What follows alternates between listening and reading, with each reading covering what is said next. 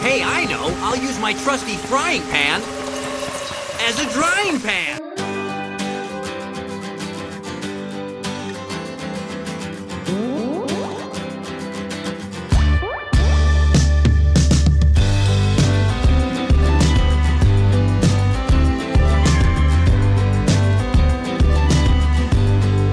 Hello, everyone. Welcome to Out of the Drawing Pen, a Pokemon the Series podcast, where each week we discuss two episodes from the Pokemon anime and whatever else comes to our minds.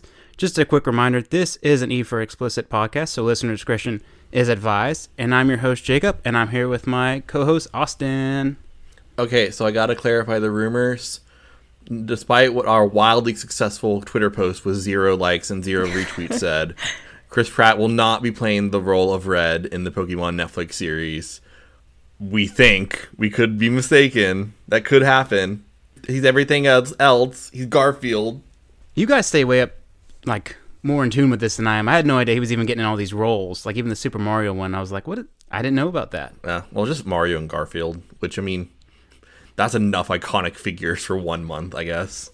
Yes, yes, and he is on a roll, just like our other co-host, Alex, is on a roll. How you doing, Alex? I am doing good, but I was going to caution you, Austin. You know, you never know when our wildly successful Twitter will become even more wildly successful and blow up, and you don't want to give people ideas because Okay.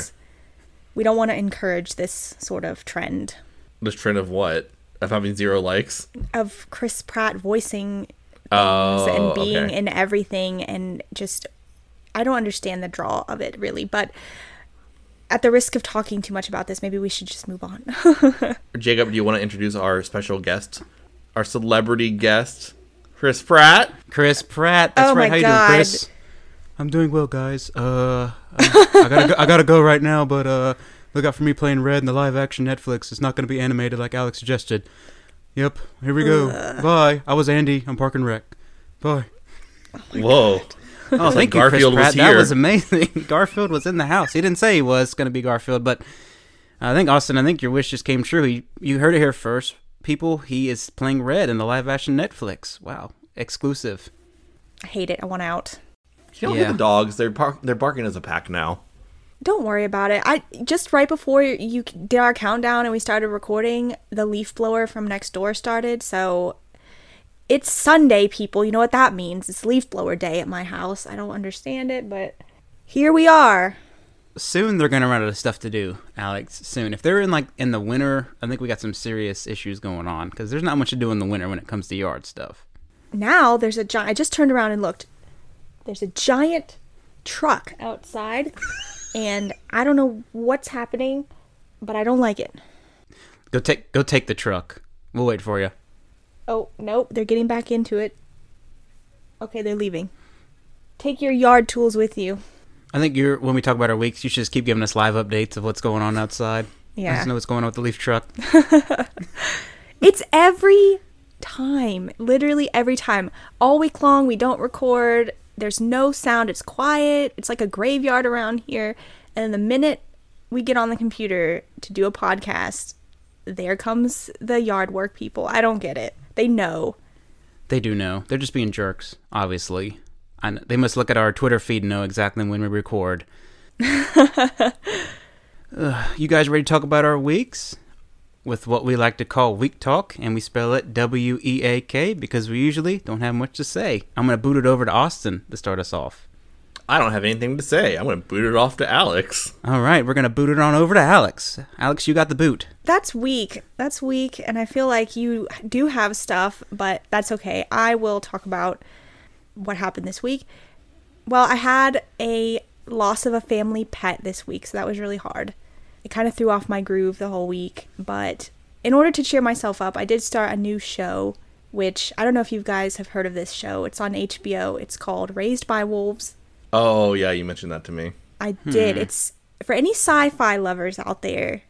It's a show that you might want to watch because I watched up to episode 6 and it's wild.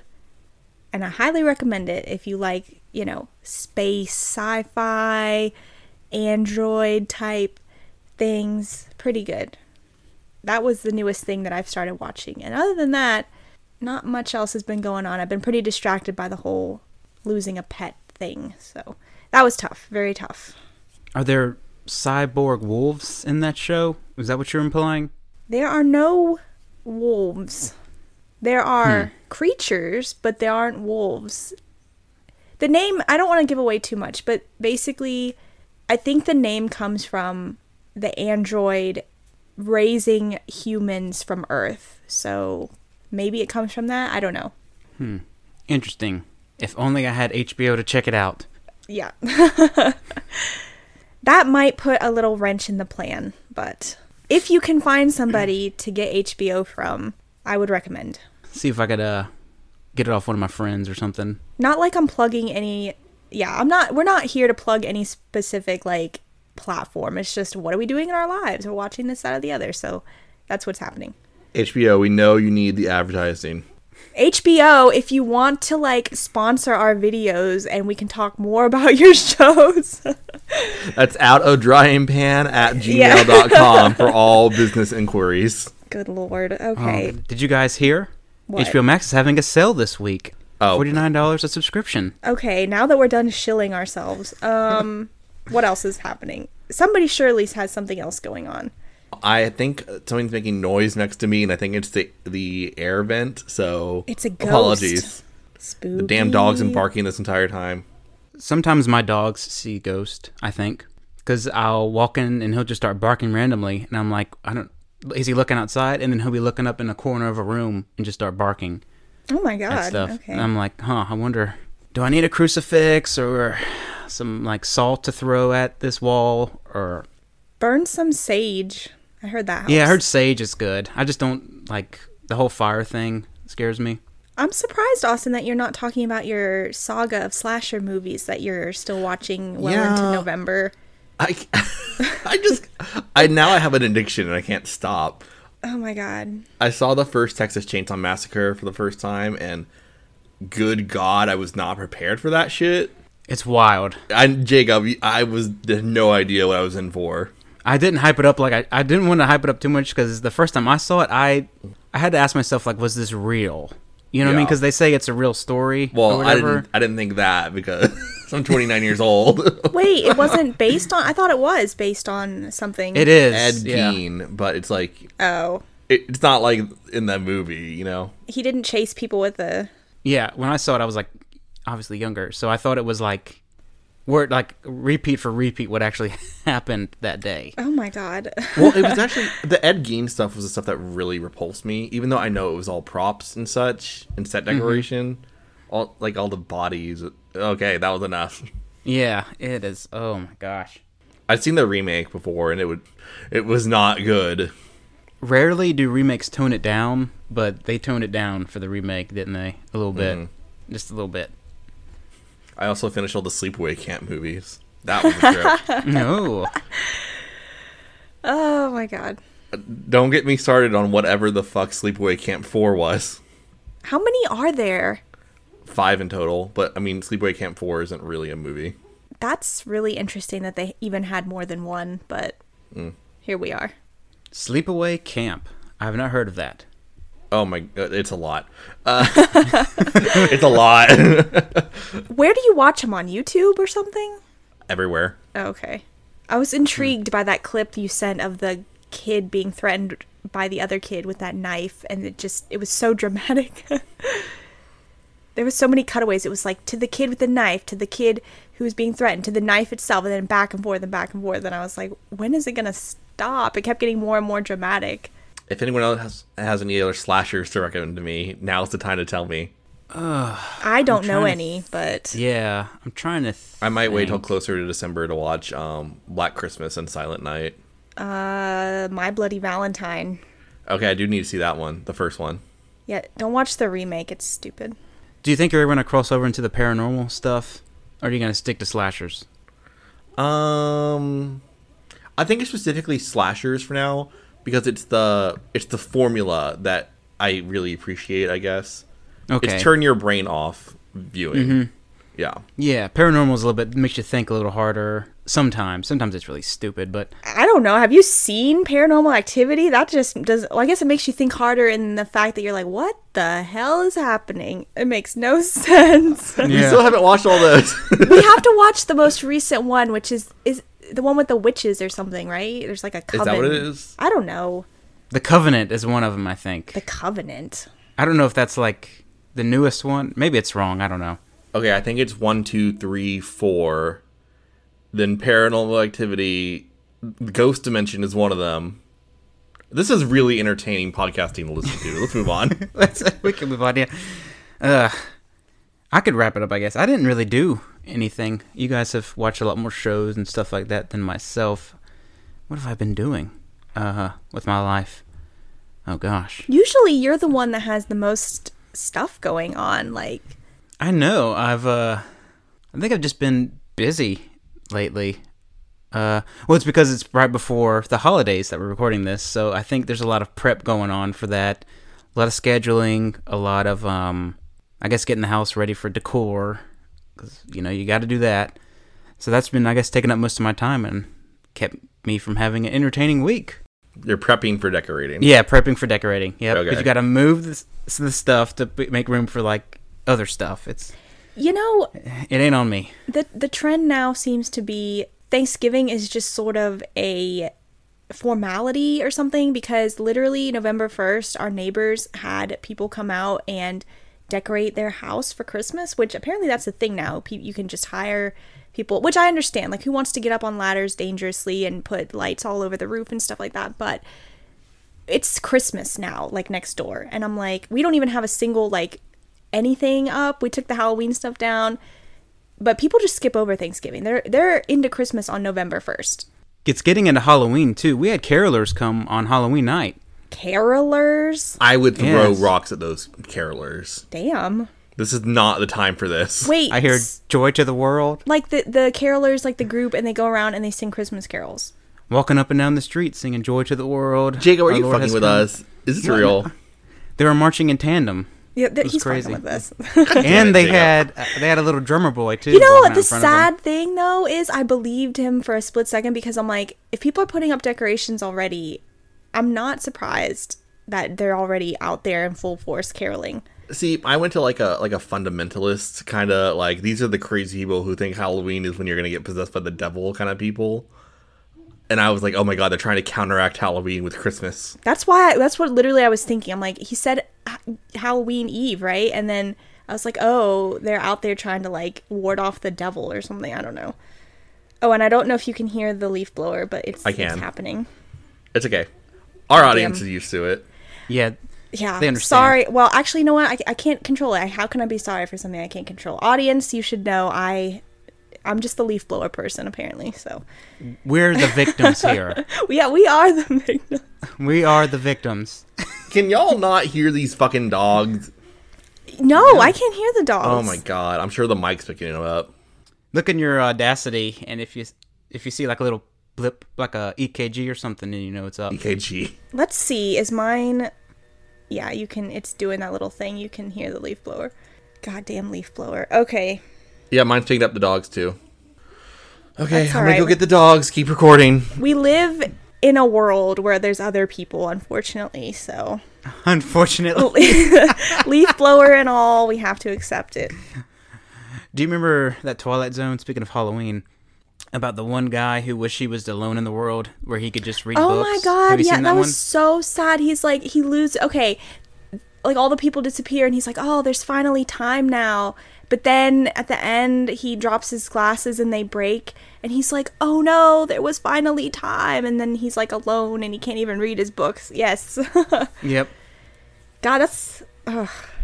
he would have died anyway. I mean, we can be real here because he wouldn't have probably ate or drank anything. But I guess he would have went out the way he wanted to go with his with his books. That's so funny that you mentioned that. Okay. Yeah, it's called the episode is called it's Twilight Zone season 1, episode 8, Time Enough at Last. That was a really sad episode. That I feel- was a very sad episode. I mean, the guy had like issues a little bit with how much he had to. Like even at work, you know, he wasn't paying attention or anything like that. Like I understand getting fired, but like when he got home and he wanted to read and his wife was just ripping him a new one about how he likes to read, I was like, oh, this is. Is this Twilight Zone? Or are you talking about? Yeah, yeah, you're talking about- Did his glasses fall off? I love how that episode has become so ingrained within like just the public consciousness. Like everybody seems to know that episode when you reference it. I only caught the tail end of that.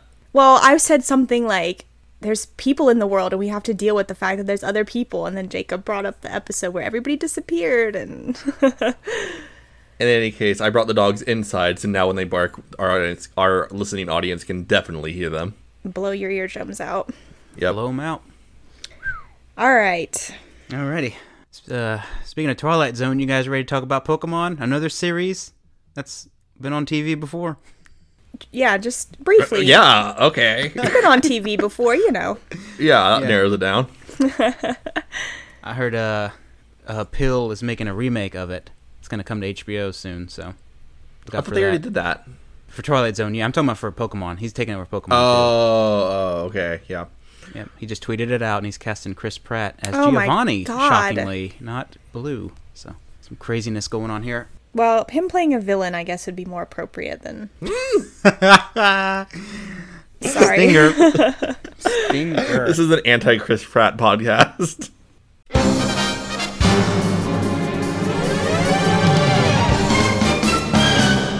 Yep, let's jump on to the episode this week, Clefairy Tales and Battle the Badge. And I have the randomizer here. And I will be taking the 30 second summary challenges this week, followed Oh, by thank Austin, God. Clefairy Tales, and Alex. You will wrap us up with Battle of the Badge. Ooh, no pressure. Ooh. It's been a little while since I saw this episode, so let me get my uh, refresher up here.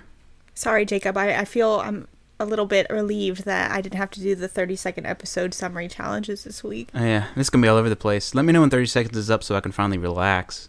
well, let me know when you want to start. Just whenever, I guess. Okay, I'm going to time it perfectly. I'm gonna ask before this real quick. We're going to Viridian City, right? Yes. In Okay. three, Okay. two, one, go. All right. So the twerps are headed to Viridian City when we come across a bunch of Clefairies who don't. The twerps don't think they're bad at first, but they walk into town. They notice that all this stuff is disappearing around the town, and the town doesn't know who it is. And it turns out that these Clefairies are actually taking this stuff because they're aliens. I guess we don't. We confirmed they're finally aliens. And they- they're taking this stuff, and Jigglypuff comes in and saves the day by making them all fall asleep, thus saving the town. And I think that's all that happens that episode, so we can move on. Time.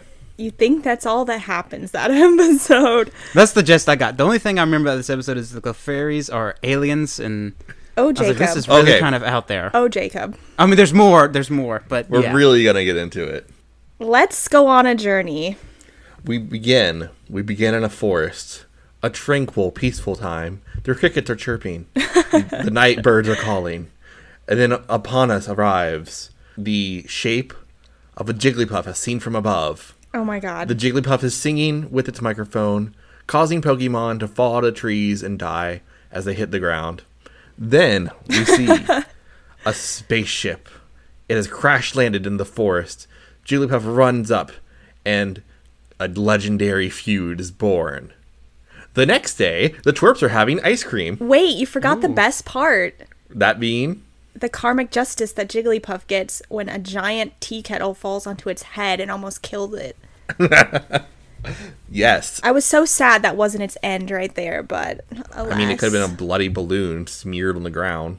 That'd been awesome. talking about all these slasher movies, I did get that vibe when, like you said, we were in the nice peaceful forest and in at night and the birds are chirping and the crickets are going and then all of a sudden here comes the serial killer Jigglypuff in a hockey mask. yeah basically With a mic, wandering through the forest okay waits for, he waits for them to go swimming and then starts singing, and then it's all over. ugh okay back to the ice cream we're all eating ice cream. Ash is really into it. He has one of each flavor in his uh, little cones. he's got two hands two He's got handed two ice hands. cream He's going. action. Brock makes a really weird comment about Pikachu really seems to enjoy the ice cream too.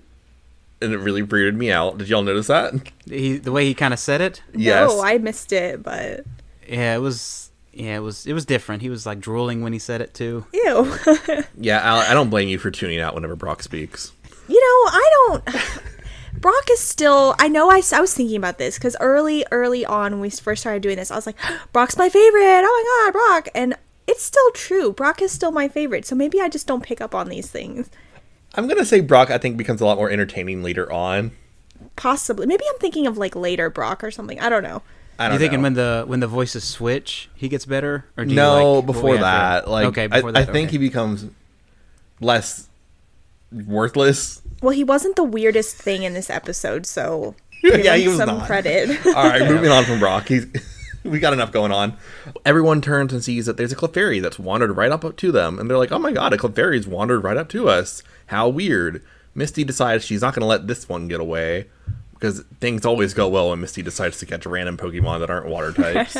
The Clefairy runs away, and they all stupidly run after the Clefairy, leaving all their stuff behind. And when they do so, these shadow Clefairies appear and steal their ice cream, and more importantly, th- their backpacks. Oh my I god! would say more importantly, their ice cream, but Well, that's what Ash seems to think. Yeah, When exactly. they come back, Ash is in tears that he didn't even get to try the chocolate scoop. And Misty says, That's not important. What's important is our backpacks. So they're all going to go to the only rational place to go, which is Officer Jenny's. God, Officer Jenny has a line of about 80 people spilling out into the streets. that was they're all- like the whole Yes. town. The whole Yeah. town was there.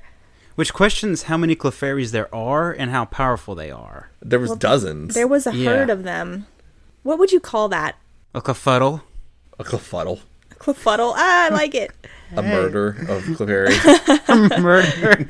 if only they flew. No, a murder. they do is fly. just- They're one. That's one Jigglypuff is a murder. Okay. A murder of Jigglypuff. That's all it takes. Oh, Jigglypuff. I like that. Yeah. That was me trying to be funny. I'm sorry. I shouldn't. No, it just took me a moment because we switched from Clefairy to Jigglypuff, and I had to like realign my brain. If you look at the cells. ki- kill count, Jigglypuff probably has a really high one. They're both pink, spherus. Is that even a word? Spherical, spherical things. Whatever. yeah, they're kind of redundant with each other. I think. Okay, what's our thoughts? Are we Team Clefairy? Are we Team Jigglypuff? Based entirely on aesthetic. I'm not saying Okay, like aesthetic. yeah. Jigglypuff has the better design. really. It's in its simplicity. Yeah, it has big old eyes and stuff. I'm on the opposite end. I have always preferred Clefairy, but Oh, interesting.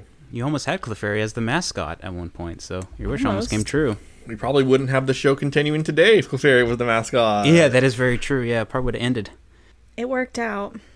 In Anyway. any case, Officer Jenny's doing her do- job diligently by saying, "Everyone, calm down.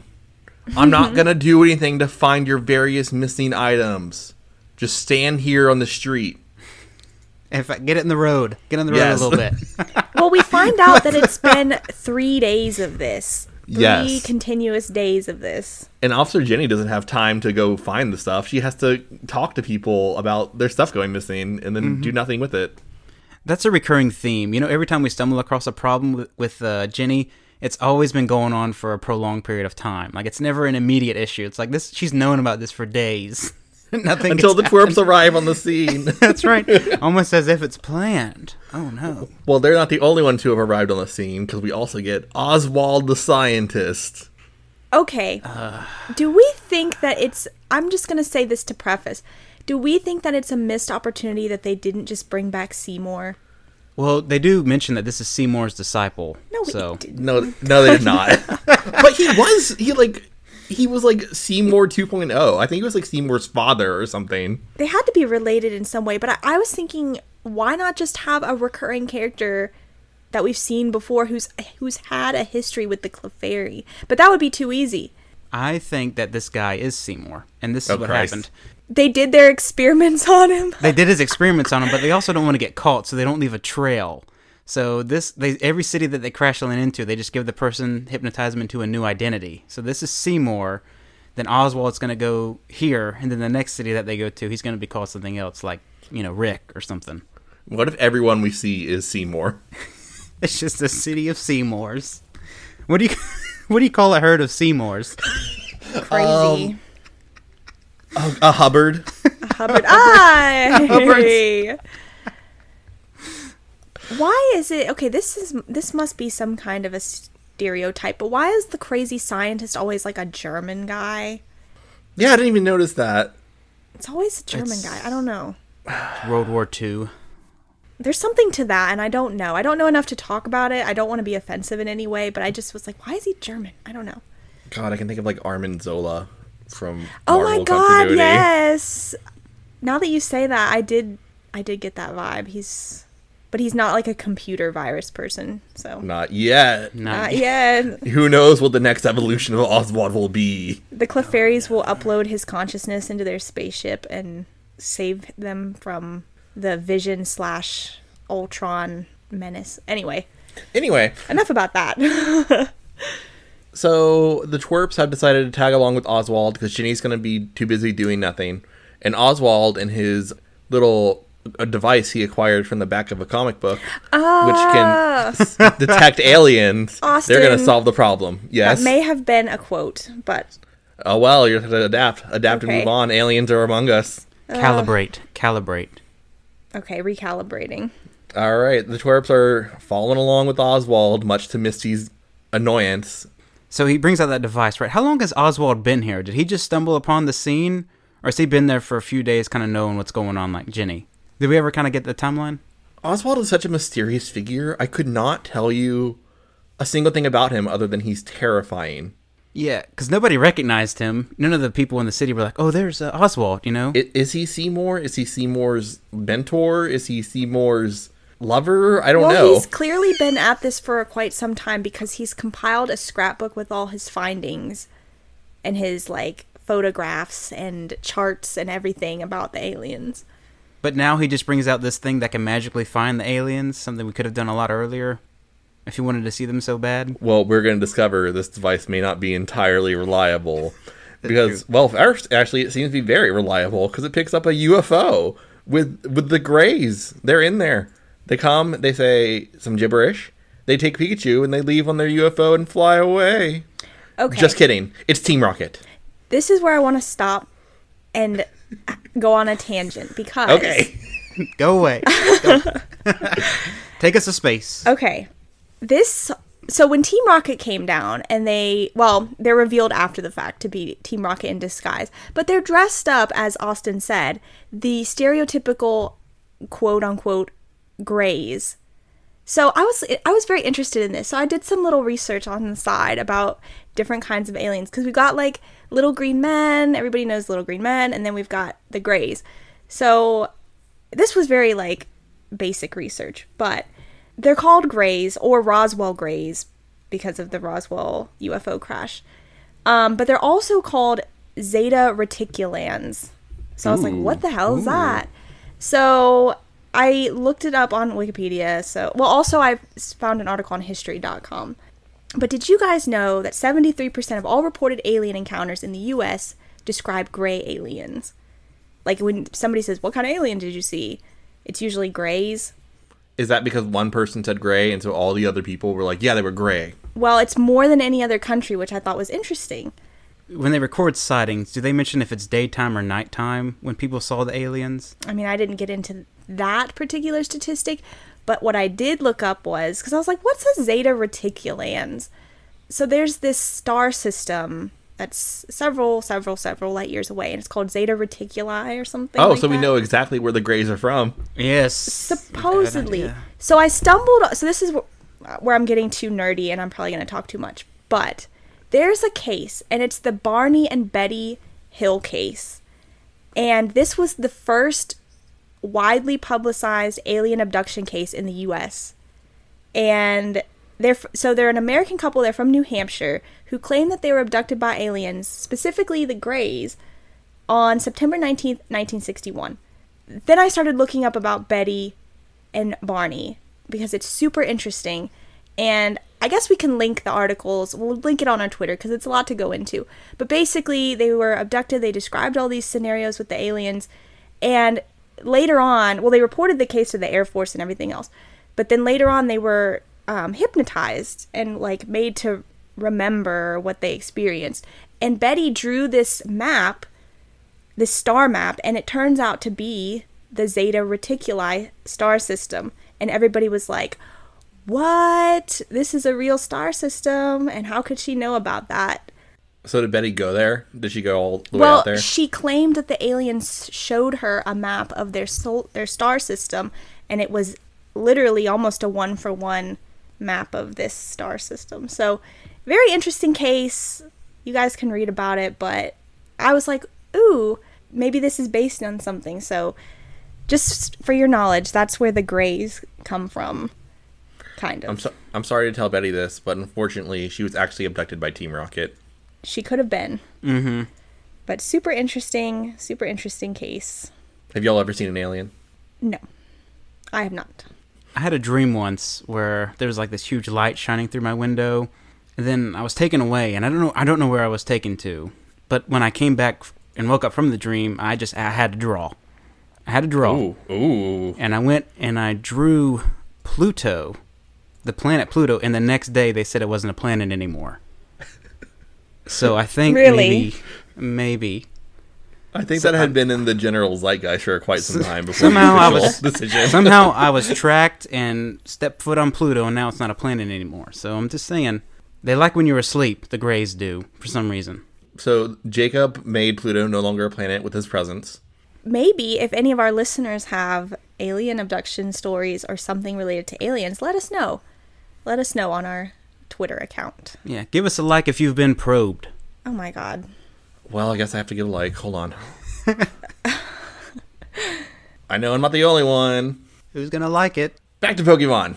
What happens? Oh yeah, um, Team Rocket gets blasted down because Meowth has them on a crane, and they knock it down, and they do get Pikachu back, but not for long because the Clefairy are on the scene. Oswald's device says Clefairy is an alien. The dogs agree. Then Jigglypuff comes on the scene. Everyone exclaims, "Oh my god, the aliens are here!" Do you hear that? Oh my god, the aliens Oh my are gosh. here. Oh my God, they're grabbing him now. Austin, no, no. Oh, he fought back. He's here. He's still barking. Maybe they're being abducted. Good, take him. I don't need him. God. Jigglypuff is taken is also an alien, and also Misty is an alien. These could all be true. Maybe Oswald's device is like accurate.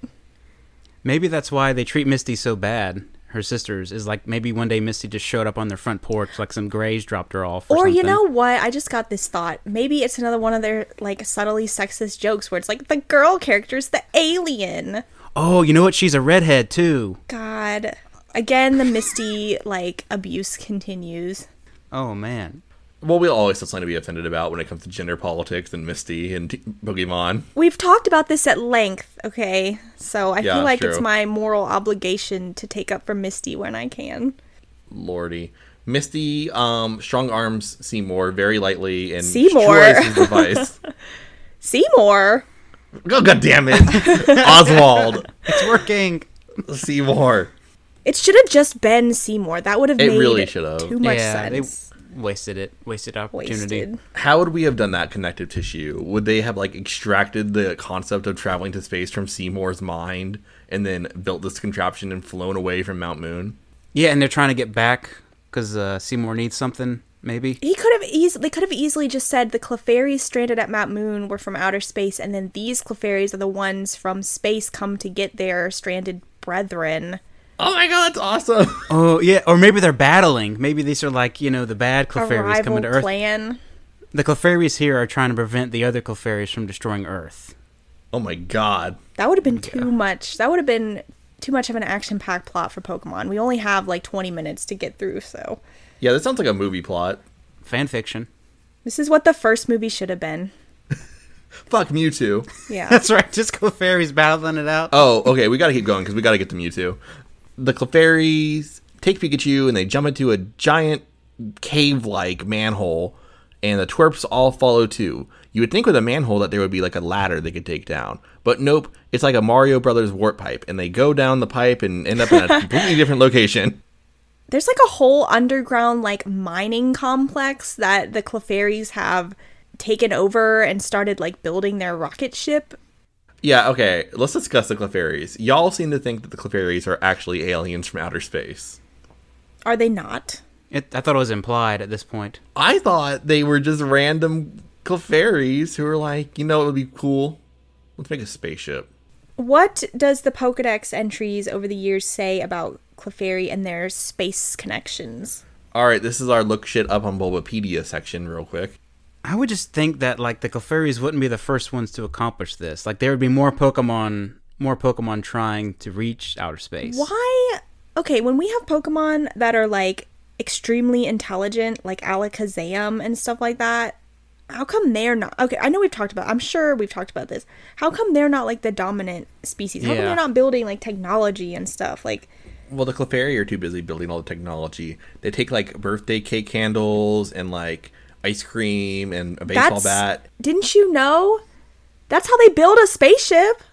Yeah, that's how NASA went to the moon. They just took a they threw the kitchen sink at it. let's review. Let's review the Pokedex entries across the generations. Basically, in the first generation, it just says it's rare and found only in certain areas. It's adored for its cute looks. Okay. Then, generation two, we get kind of some moonlight additions. It says the moonlight that it stores in its wings give it the power to fly. Okay, it's cute, blah, blah, blah. J- Jacob does not appreciate the fact that Clefairy can fly with moonlight wings. No, I think that's stupid. Well, Raichu can fly with the power of pancakes, so, you know. That's true. oh, that's yeah. There you go. Ruby and Sapphire on every night of a full moon. This Pokemon comes out to play. Okay, nothing about space makes it popular as a pet. Okay, anything about space? No. Let's see. Just about Clefairy gathering and dancing under the full moon. Moonlight gives it ability to fly. Said the happiness will come to those who see a gathering of Clefairy. I'm not very happy after watching this episode with the Yeah. gathering of Clefairy. That's a lie. They're popular, they're rare. It doesn't say okay, there's absolutely nothing in the Pokedex entries that imply that they're from outer space. That's why I think these Clefairies are not from outer space. I think they're just weirdo Clefairies that like Star Trek too much or something. Yeah, they saw it. They saw it on TV.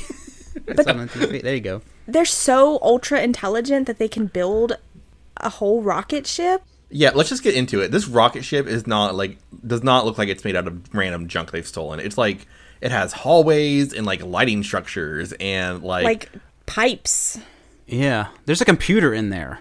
There's like a computer with a lot of store. It's like a big mega computer, really. yes, like a, like a screen, like a monitor, and but then we see stuff like they stole Jigglypuff's mic and use it as a joystick to maneuver the contraption, which Oswald breaks. that's pretty good though. I like that joystick thing. That was pretty clever. I like the little hammer they have to hit Pikachu on the head to act as a power source. What was the original power source? That makes you think, right? So if there was That's a good another point. Is there another power source there that died out? So they had like they used all the electricity out of a previous Pikachu, so they had to go steal another one. Oh shit. Uh, There- yeah, it's kind of dark. well, as isn't soon it? as they got Pikachu, they started to count down to leave for Yeah. departure. huh, makes you think how these things are vicious. Ash and Misty are like, "Let's go get Pikachu." Um, Brock is like, "I'm out of this episode. This is a weird episode. Goodbye." And he goes to go see Officer Jenny. He leaves them to their fate. He's just like peace. Yeah, but he just left. He they fell down that giant corridor pipe, and then he just, "I'm gonna walk out of here." How do you get out? He just walked off screen. Okay. It's like a sitcom set where like. As you go further down the stage, it's different rooms. Oh yeah. Yeah. uh, Oswald decides that he needs to go to outer space with the Clefairy. They go. They board the ship, which, as we discussed, is like very advanced and very high tech somehow. And Jigglypuff has a slapping fight with all the Clefairy. Like it, like knocks them down. It like shook their shit up. Did it take out like eight or ten Clefairy single handedly? Wait Hmm. a minute. I was trying to remember what exactly Jigglypuff's beef with the Clefairy was, and it was it just because the pot fell on its head? No, Or- they stole its microphone. oh, that's Mm-hmm. right. That's why it doesn't sing for the majority of the episode because it Thank can't sing without God. its mic. Yeah, they did us all a favor, really. But Actually, Jigglypuffs can sing without the mic. This the mic is an accessory that most Jigglypuffs do not have. This Jigglypuff needs its mic. Okay. yeah, when didn't we s- figure that out when we first found Jigglypuff? We had to like kick it and then shove a mic in its face for it to sing. Is that why it wasn't singing at first? Yeah, remember? I Well, it can't had remember. a problem, and the twerps over had its like overcome its stage fright or whatever. So Yeah, a decision they'll regret forever. anyway, Jigglypuff takes out like a whole gang of Clefairies and A like kerfuffle. single-handedly kills the leader of the Clefairies. That was the best part of the entire episode. As Ash and Misty try and figure out how to get Pikachu out of its glass container, Oswald and Jigglypuff go to the, the main deck and they find the leader Clefairy with the flower hairpin in its hair and they have an all out brawl. It was like something out of like Smash Brothers. It was crazy. I like the fact that Oswald just starts he sits down at the control panel like main area and he's like, "Ooh, what's this?" and he just starts like tapping on crap and like grabbing shit and then he breaks the joystick that like apparently flies the whole thing. And he's like, "Oops." he's an idiot. Okay. They're all idiots. Everyone in this episode is an idiot. Except for the Clefairy who They're mega geniuses. They're kind of dumb. it's like how geniuses can be idiots. They're savants. Is that what it is? I don't know. Clefairy are ungodly. I'm more They're just like the- upset. Go ahead. Go on. No, I was just gonna say, I'm more upset that this whole time I was certain that there was some other indication that Clefairies had something to do with outer space, but no, it was only just this first season, first couple seasons, where the writers just arbitrarily decided that they were space creatures. It's not anywhere in the game version. I don't know, I'm just upset. I'm so sorry that you're so upset. Clefairy are unknowable creatures whose origins are shrouded in mystery, Whatever. and they tend to attract weird scientist guys. Yeah, the only one out of all the mysterious Pokemon, all the weird scientists just happened to go to Clefairy for some reason. Well, Dragonite gets Bill, so That's true. you know. Bill likes a lot of Pokemon though, especially one. Kabuto? Yeah, oh, sweaty suit. Did you get that from a costume store? No. No. I made it. Oh my god. I'm so glad that the Takashi Shudo novels did cover that and where he got his stupid costume from. well, could we had a novel that covered this episode? Because I have a lot of questions. Could you imagine? Oh Mm-hmm. it would man. get really deep. It would be absolutely crazy nonsense we couldn't possibly come up with. It'd be a lot more violent, I think. Jigglypuff draws blood. Yeah, that's the episode title. I think you just got the title for the episode, the podcast episode, Jigglypuff Draws Blood. We'll see. part we'll one. see. There will be Clefairy blood. Ew. If it bleeds, we can kill it. Anyway, the whole point of this episode was to have a random Clefairy Jigglypuff slap match, and I appreciate it. Ash and Misty are like, we gotta get off the ship after they find their backpacks, and Pikachu gets out of the glass thing through the, Cl- the Clefairy's incompetence. they had an automated countdown happening to where the thing would blast off all by itself. Mm-hmm.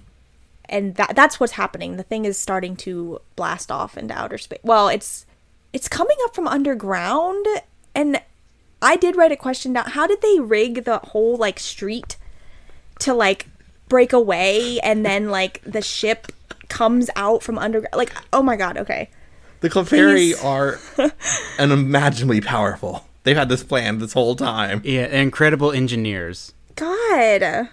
The theory is that they could have landed here before and all this stuff was already pre manufactured. They just had to rebuild the spaceship. Like maybe this is a daily crash site for them. Or not daily, but you know what I mean? Well, the end of the episode implies this happens all the damn time. Yeah, so you never know. I, my favorite detail of their engineering prowess was the shuttle going up the side of the random building and it like stretches in order to go up. It doesn't go in a straight line. It like has like some curvature to it. Did that bother anyone else? That's a pretty good detail, yeah. the building itself was like a ramp. It was like it curved into the ground to make like a curved L shape. yes. So they used the building as a ramp. It was so weird. So did they also construct the building? It's very Tokyo 3 in that way. It's modern engineering for the earthquakes. Where are they? They're not in Viridian City.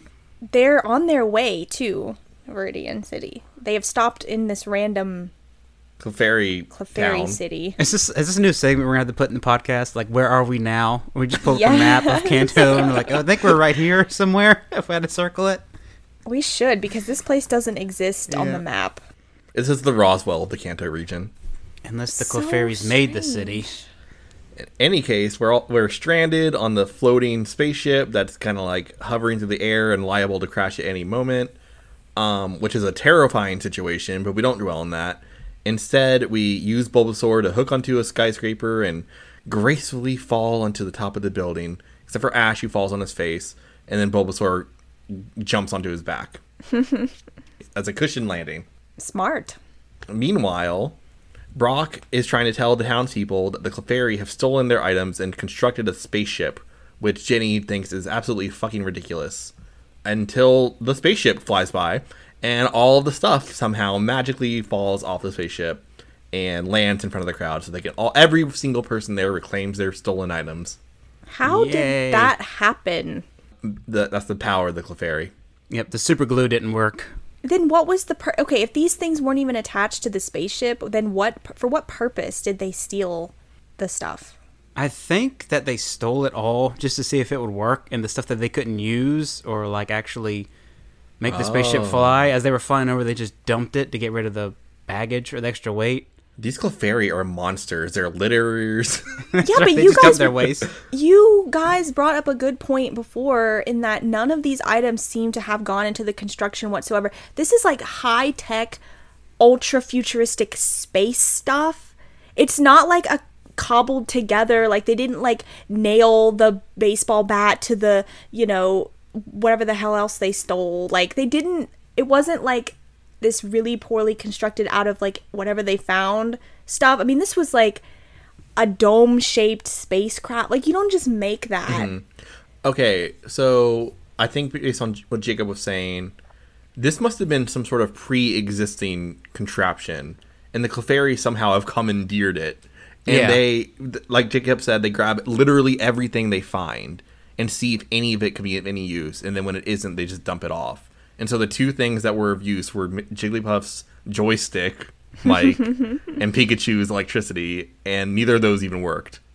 That's okay. That makes more sense. So then the question is, who did they steal it from? That's the real question. The real aliens? What did Team Rocket use to fly off when they were the Greys? Was that like an actual That was a spaceship? prop. It was Prop. a prop on a crane. It was on a crane. Okay. Yeah. More than likely, they would steal it from team like a Team Rocket squad or something. You know, like Giovanni wouldn't even know it's missing. I have a theory. Okay. The Clefairy kerfuffle or whatever we called them murdered Deoxys and stole its spaceship. But Deoxys doesn't have a spaceship. I guess not anymore. Not Yeah, that's- anymore. That's exactly why it doesn't have one. Good, there you go. Because the Clefairies murdered it and stole it. So, That's how it got trapped. Oh, we forgot about LGM and um oh, Behem. VHM. Maybe they Yeah. stole it from them. They, yeah, they actually are aliens. Austin, when you tweet this level live, can you have that meme of the guy from Ancient Aliens just going aliens underneath it to let people know that this is this is all alien episode. Should I, should I have like a picture of Clefairy and then a picture of that guy? No, no, shadow Clefairy's face over that guy, but keep the hair. Okay, I'll see what I can do. No, Oh Jacob, my it's your God. idea. You do it. That's Why am I perfect. doing this? This is a great episode. This might be my favorite episode so far. We have been talking about it for quite some time. There's so much stuff here. Oh my god. Aliens is just never ending. Like you could literally talk about aliens forever, which is why you know history has that show. Ancient aliens. Yeah. Ancient alien theorists believe. That's what they always say. Anyway, the aliens slash Clefairy are off to a grand adventure, says Ash and Misty. But in reality, we see what they're actually doing is landing at some random, like, campsite for fishermen. And their chaos is unleashed upon a new target, um, including uh, Oswald, who has now become a, bo- a cardboard box alien. Okay, was it just me or did it feel like they didn't really know how to end this episode? So they just had the Clefairy like crash land into this like fishing convention and begin destructing like everything. Yeah, this happens every day. Yeah. They should have had it land on a farm. That would have been best. Oh, like, with you know what I mean? They with could a carry bunch over. of um cows or something. We don't have Miltank yet. That's true. Taurus. Which takes- Whatever. Yeah. No one cared that Oswald was gone either. You know, like they were just like Ash land safety, and nobody at the end of the episode's like, "Oh, where's Oswald?" They were just like, "Oh, well, he, he's crazy, so who cares?" That's true. The twerps did not give a shit. He was fine. He was fine. He just went a few miles up the road. Even they were sick of him. Christ. What happened to Jigglypuff? I don't even remember. Did it just like leave? I don't remember. Was it still on the spaceship? Surely not. It just got its mic back and it left. It, Yeah. it did Yeah, it sing at dipped one out. point. Oh no, I, d- I- I do remember what happened to it. It was like following the twerps at the end, wasn't it? Oh yeah, you're right. You're right. So it got off the spaceship somehow. Oh Do well, the twerps even realize that Jigglypuff is following them? I don't know. Who cares? Anyway, the episode's over now. Yay! or not yay. That was a fun, that was a fun ride. That was interesting. We have uh, not a lot, but a lot of interesting things I imagine are going to happen to our through our LVP and MVP and our quote segment, where we pick our most memorable quote from the episode and our least valuable player and our most valuable player. And remember, no repeats. And Alex, you're going to step up to the plate first, followed by me, and then Austin. Okay, let's start with MVP. And I cannot believe. Okay, I sat here for a while and I thought about this, and I cannot believe that this is about to happen. I'm about to give this MVP to who I'm going to give it to. Oh my gosh! No, do it. Yay! Do it. What do you guys think it's going to be? A certain Jigglypuff. A certain jiggly. It is a certain jiggly. Jigglypuff. Oh, there we go. I shocked myself. I was like, I cannot believe it because I hate Jigglypuff with a passion still, and it's horrible in a lot of ways. But it was the standout for me for this episode. It single handed. It took charge. Okay, it was like, nah, I'm not gonna take this shit. And then it completely just bitch slaps those Clefairy into like next week, and it was like, yeah, I'm done with this. So Jigglypuff got stuff done, and I had to give it credit. And this is probably the one and only time that's ever going to happen. So, LVP, this is also a, s- a shock, but I, I gave it to Brock. Oh, wow. That's not as much of a shock. no. well, it, I mean, it's kind of weird, right? That MVP would be Jigglypuff and then LVP would be Brock, but only because Brock just like he sort of like fucks off during the middle of the episode and he's just like, I'm gonna get Officer Jenny. And then we don't see him until the very end. And he really didn't do anything because he was still arguing, like, the Clefairies are aliens. And she didn't believe him. So he didn't do anything. He just left them there to, like, die. So, and then let's see. Austin, you took my quote from earlier. What other ones do I have? What was what was the quote from earlier? Um, Because I may have had it too. what what oh the the scanner thing What if I can't find the comic book that I ordered? It yeah from? yeah that Oh, okay, okay. i'll just go with when jesse and james show up and they're like jesse says our scheme to kidnap pikachu was out of this world and james says it puts a whole new spin on alien abduction we'll just go with that Okay. So I need time to think about it. MVP, because I too did have Jigglypuff. So. I didn't choose Jigglypuff as my MVP. ooh, i'm interested to see what it is then All right, let's see if Jacob takes it. I'll start off with my quote, and it's going to come from Ash, and it's looking at Oswald, the crazy scientist, and he goes, How did these guys find us? That was mine. oh no that, was the, that was the best line. Ash fucking saying what we've been saying this entire time. He finally broke the fourth wall there. And then my LVP, I'm going to give it to the Clefairies. Because at the beginning, we see that they stole a child's baby bottle. And what you, like, they looked at this child nurturing itself and they said, I think we need that. We're going to take it. So they took it. And I think that was just incredibly wrong of them. Oh, you know what? I have two points. First point is that's a bad mom because she didn't have a replacement bottle and presumably let her kid starve for three days. And second point, that chef guy never got his chicken back because he did say he got he lost his like pot and his chicken. We never see a chicken. So Pause. Chicken. Oh yeah, and he That's said an animal. chicken. he lost his Torchic. And my MVP, I, I'm going to go on a limb here. I'm going to give it to Oswald. And the Oh. main reason I'm going to give it to him is because he finally moves this, moves the story along.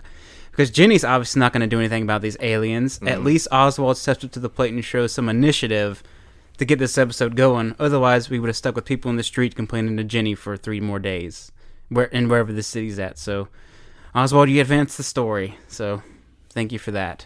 I was not expecting Oswald, but that leaves my MVP to be Bulbasaur. Yay! Oh, yay. Because without Bulbasaur, they would have been stuck on that spaceship and crash landed with Oswald up the street at the campsite. Bulbasaur was able to single handedly save Ash and Misty. And then there was a funny moment when Bulbasaur fell on Ash and, like, ha, get fucked, Ash. How much does a Bulbasaur even weigh? I mean, is that really a big deal? But yeah, but when it's hurtling through the sky at you. It's true. I guess. My LVP, I have a lot of options, but I will give it to Officer Jenny because, as Jacob just pointed out, Jenny's. What's Jenny gonna do? Scratch her asshole? With a, with a nightstick? Ew. Yeah, with a nightstick. Bl- Doing blow in the back. I don't know what she's up to. Nothing good. My quote will be Misty scolding Ash at the beginning when the Clefairy steal her shit. And Ash says, I never got to taste the chocolate. Misty says, We can always get more chocolate ice cream, Ash, but what about our backpacks? And Ash very quickly says, Can we get peach? Oh, Ash. No, Ash. See, peach ice cream. It all comes around. I'm with Ash. Who cares about the backpacks? Ice cream. That's the important thing. That is, that is. And does that wrap up this wild, wacky episode? Or does anyone have any more thought? We're going to get a sequel to this episode.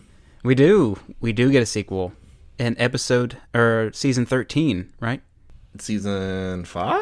maybe? Season 5. All right. What's the sequel? Yeah, We'll see. We'll see when we get there. Huh. It's a Cleffa episode. Oh. We'll have more alien facts for that episode as well, I assume. I think the alien facts was the most imp- like exciting thing. Yes, yes. And I will be right back. I have to handle an emergency, so Oh, keep the shit. recording go. Yes, so keep the recording going. Yeah, just leave it. Fl- let it flow. I gotta go handle something real quick. Who's that Pokemon? It's Mewtwo! Prepare to battle. All right. Jacob, are you okay? Yes, it was. Uh, there was a bird in the house. A bird in the house. oh my gosh. you can leave this in too. Yeah, there was a bird in my house. I gotta. Like during the LVP MVP, I got a little distracted there. I was like, "What the heck?" My phone goes off, and uh, well, Leslie's like, uh, "Could you come help me in a minute?" There's a. Well, she was like, "You can wait till after the podcast if you want to, but there's a bird in- we need to get rid of." So was Where- Bowser barking at the bird? I think so. Yeah, Yeah. that's why he was going off a little bit there. How'd it get No, in? to be fair, it was well, it's, it was in our sunroom. To be fair, but it was. I guess there's like a our door. They cut our door wrong.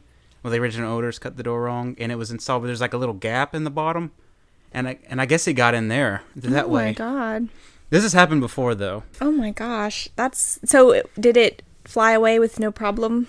So what I did is I opened our door onto the sunroom and I took a broom handle and I reached to the screen door and flicked the lock up. And then I ran around to the other side away, you know, it couldn't get in the house through the house door. And opened the screen door and, and Leslie propped it open and then I put my hood over my my hood up on my jacket here and then ran at it with a broom until it Oh my until it gosh. left the sunroom. Yikes. Okay. Well, good thing that that's uh solved. Yes, it was a hawk too, so I was really scared. Oh my god, it was a hawk! god damn it, Jacob. It was a little finch bird, I guess. Oh my god, that was. I would have died if there was a hawk in my house. Jesus Christ. Mm. Yeah, that would be scary. Crisis averted. crisis averted and we are now back to talk about the next episode called battle of the badge Oh boy. This was a big one. I feel like. Or maybe I don't know, we just get too excited about these things, but We're just like, oh my god, there's something resembling a plot. Oh my god. it's a big deal for Pokemon to have a plot, okay? We haven't had a plot in a while. this makes me think do you think they will ever you know how like when the dragon ball and dragon ball z came out they shortened it and they came out with like dragon ball z kai which cut out all the irrelevant episodes that didn't advance the plot mm-hmm. do you see them coming back and rehashing season one of pokemon or like the No. f- earlier and call like what would you call it pokemon uh Kai, K- Pokemon Kai. it's called Pokemon Kai. I don't see that happening because they have to make a new show every week. You, they didn't. I don't know if they did. I think they just recorded some of the audio and. No, what I mean what I mean is, uh, don't you think they had to put all their informa- all their resources into making the current show, and that r- recutting old episodes would be a huge drain on resources. It Not could. that they It don't could. already have every resource, but That's true too. Here we go. No, I'm not going to say anything. I mean, I think the journey, like Pokemon Now, is such a different flavor, and so it's just completely not the same. I don't think they'd ever go back. And we got I Choose You. I mean, that was a movie. And my favorite cards, I guess, are, were the evolution cards that they came out with. I think it was like four years ago or something. That set was awesome. Is that the one where it was the old cards reprinted? Yeah, they reprinted them and they made like the HP up to uh like the game standards today. Oh, okay. What's the celebration thing that no one can buy at any store? Is that the same deal? It's it's the same thing, but I think it's like people. It comes with like a giant card, okay. so it's not like it's not like a reprint of all the original ones. It's like it comes with like the giant reprint. okay. And I, gu- I guess that's it. People want that. Okay, I'm pretty sure it has old cards though, because I saw some. It probably did. People Like a also commercial, bought yeah. like hundred million popsicles just to get three sticks to get a you know promotional card too. So That's an awesome story. it is. Uh, goodness. I mean, do you guys really want more and more like Gen 1 era stuff? I mean, I'm tired of Kanto. I'm tired of all that. I don't play the card game and I don't collect it anymore, so I can't really comment on it. Oh, well no, no. I don't I don't mean the cards specifically. That's the different like world. I'm talking about like the show. Oh, we and the game. transitioned back to the anime. Sorry, yeah, I don't. Back to that the was okay. that was a little bit of a jump. No, I'm not talking about the cards. That's that's completely separate in my mind. But as far as the games and the show, I don't care anymore. Unless they really did a really awesome. They could do. I know. You, I think you mentioned this a little while ago. Like if they did, like a Arceus Legends type remake style of Kanto to where it was like enough difference maybe like if they did it was like a completely different flavor maybe I want cyberpunk Kanto. I want like Kanto in the year 2350 or something crazy. I want like, I Oh. want them to go like all out. like Detective Pikachu style, where it's kind of like that cyberpunkish big city. like or region like re- like Kanto's so goddamn boring. Let's redesign it from the ground up. Like do something crazy. Like it can be in the past. That's fine. no a future one sounds even better Oh, that'd be awesome. They meet Flint, and he's got like this trench coat on, but he's in a dark alley instead, and he's like living in a trash can. And then like Brock's home now is like a see-through glass wall that transitions as the day goes on. I, I like how centuries have passed and all the characters are the same age. That's true. Yep, it's that cyberpunk technology. Let's talk about Battle the Badge. In three, two, one, go. All right, everybody, I hope you're ready so we can finally unbuckle our seatbelts. You can get out of the car, open the door. We have arrived at the final badge for Ash. We finally made it to Viridian City, where we're going to get the Earth badge. And we have a surprise gym leader here, but of course, Ash doesn't battle the surprise gym leader. It comes down to Ash versus an usual suspect, and we're going to find out about that when Austin goes over, or Alex goes over the episode. That was a very high level Jacob. recap.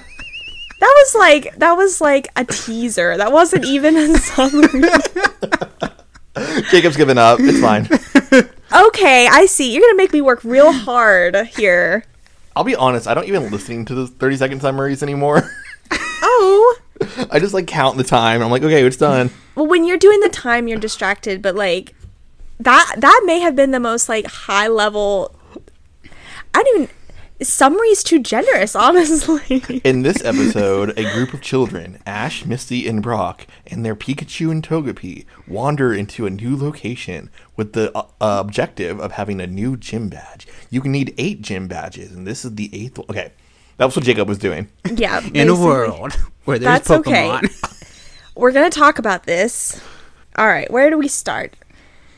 I have nothing to build on, but I've, I set it up for you. We've unbuckled your seatbelts. We're here, baby. yeah, we're here. Yeah. okay, so Put- we're get the finally butterfly doors open. yes, we're finally, finally, finally back in Viridian City after traveling. Okay, this is actually really interesting. Ash says, and I'm sorry if this is somebody's quote, but I'm I can't start this off without saying this. Ash says, "quote I can't believe it's been a whole year since we were here." Well, And guess what? so- guess what? And guess what? What? Ash Ketchum said that. Satoshi did not. That's a dub edit. Is it really? Yes. How are we supposed to know that? I don't know. So what does he say in the original then? If He not says that. it's been two years since they were in Viridian. City. No, Oh. no, I'm, I'm kidding. I'm kidding. He did not say that. like, I was about to say. No, he didn't say that. I don't know what he said. Well, did it really coincide like that? Like, was this episode aired a year after the first episode? Well, with Porygon, probably not. you know what? It doesn't matter because we're watching the English dub version, and so Oh, that's okay. that's what we heard, and so that's what I'm going on. So that's all the confirmation that I need that time does indeed pass in this world, and so it makes even less sense that they don't age. But we're not going to get stuck on that because we can talk forever about it. Okay, in the original Japanese version, Ash only remarks that it has been a while since they last visit, visited Viridian City. Still, it's Oh. been time has passed, so Okay. he still can't be 10. It makes no sense. Anyway, let's see. Okay, so then they also make a comment about how the Pokemon Center is back up and running again because when we last saw it, it was destroyed. So then they come upon like the gym, which kind of looks like a like ancient like Greek gladiator type. Yeah. I am Stadium. obsessed with the gladiators who were standing guard at the door. I Yes. love the design of this. Like, it was great.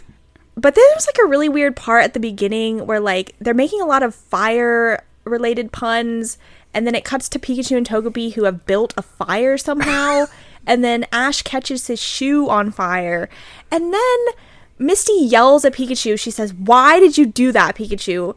And I'm not sure why she's like, is she yelling at Pikachu because it built the fire? Like, what?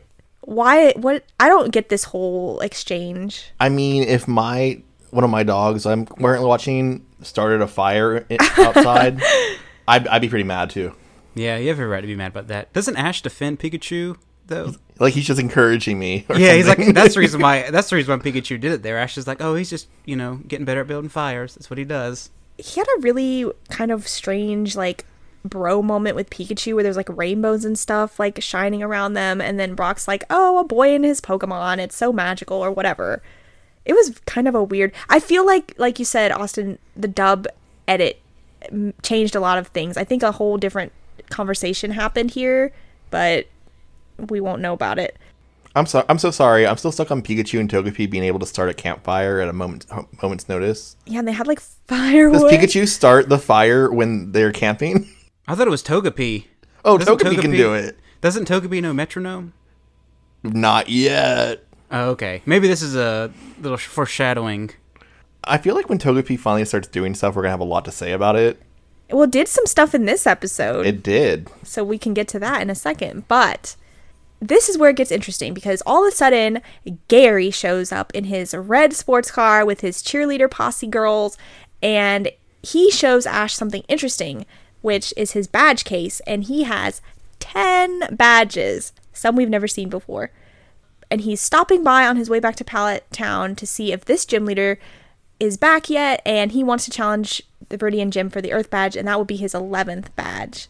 So, interesting little fact. Is there an incentive, Austin, in the Pokemon world to get more than eight badges? Like, does it allow you to like maybe propel above the elite four or something, or is it just for ego? No, it's just in this one episode, never mentioned again. Oh, okay, that's what I thought. I think it's To just my a- knowledge. probably a prestige thing, like, you know, he went above and beyond and got more badges, but No, Oh, he's an Eagle Scout. I see. yeah. My thing that stands out with this was, it means Ash didn't have to fight in the heart of the volcano. Right? Ash didn't have to get stuck in the ninja mansion. Ash didn't have to be turned into a doll. Like none of that had to happen. Start a fire at Erica's gym. none of that had to happen. He could have gone anywhere else. He could have. We need a freeze frame of which badges coincide with what Ash has got, because some of Okay, them may have okay. been an, uh, unavoidable, and then some he may have chosen. But there's more than there's at least eleven gyms. At least, yeah. So he could have skipped three. Well, he didn't have to go through this whole scenario that we get into either, which I did note later. But anyway, Jacob, you're right. Ash had options. He had options and he didn't take them. He made things purposely harder for himself this whole time. Okay, update, update. Update. Yes. is update. Okay, the three badges Gary has uh, that are familiar are Brock, Misty, and Erica's gems. Brock That's and it. Misty. So he must have remember he challenged Brock and Misty's sisters. Oh, that's right. Before Ash was on the scene, Okay. and Oak at one point said that he already had the rainbow badge.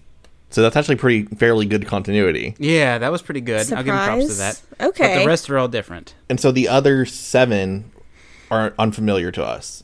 So that means there is at least fifteen gems. And possibly a lot more. Who knows how many? So many more. I mean, in Kanto, you can you could literally murder a person and still have a gym. So Yeah, that's true. You can be a Team Rocket organization leader and have a gym, which we'll get to. Oh, Really? Yes. So, where are we at? So, anyway, Gary decides to challenge the Earth Badge just for shits and giggles. And he goes in, and Ash is stopped by the gladiator bodyguards who are standing outside, obsessed with these guys. Who are these guys? Are they Team Rocket members? Who are you? presumably. I would think so, right? But he tells Ash, or one of them tells Ash, that only one trainer allowed at a time in the gym. So Ash is being all sad and like lamenting this whole situation. And suddenly he's comforted by an unknown figure and he thinks it's Pikachu, but when he turns around and picks it up, it's Togepi. And apparently, Ash is so shocked by this that he throws Togepi like 30 feet into the air and it lands in the mouth of a Firo who's perching on the gym and it starts choking on it. And then Firo flies away with Togepi in its mouth. Misty is, of course, outraged by this. Pause. Yes, pause. Someone made G- Gary's gym badges for sale on the internet. Oh, neat. Ooh. I want to know what that green square one with the peachy middle part is. I don't know. Um, bug, bug type. Maybe. I think the purple one's a ghost type. Yeah, the lavender one with like the black cross in the middle of it. What's that like toadstool looking one? Which the orange one? And like, yeah, looks like a weird popsicle. That could We'll have never been that know. Paris lady. The Paris lady started a gym.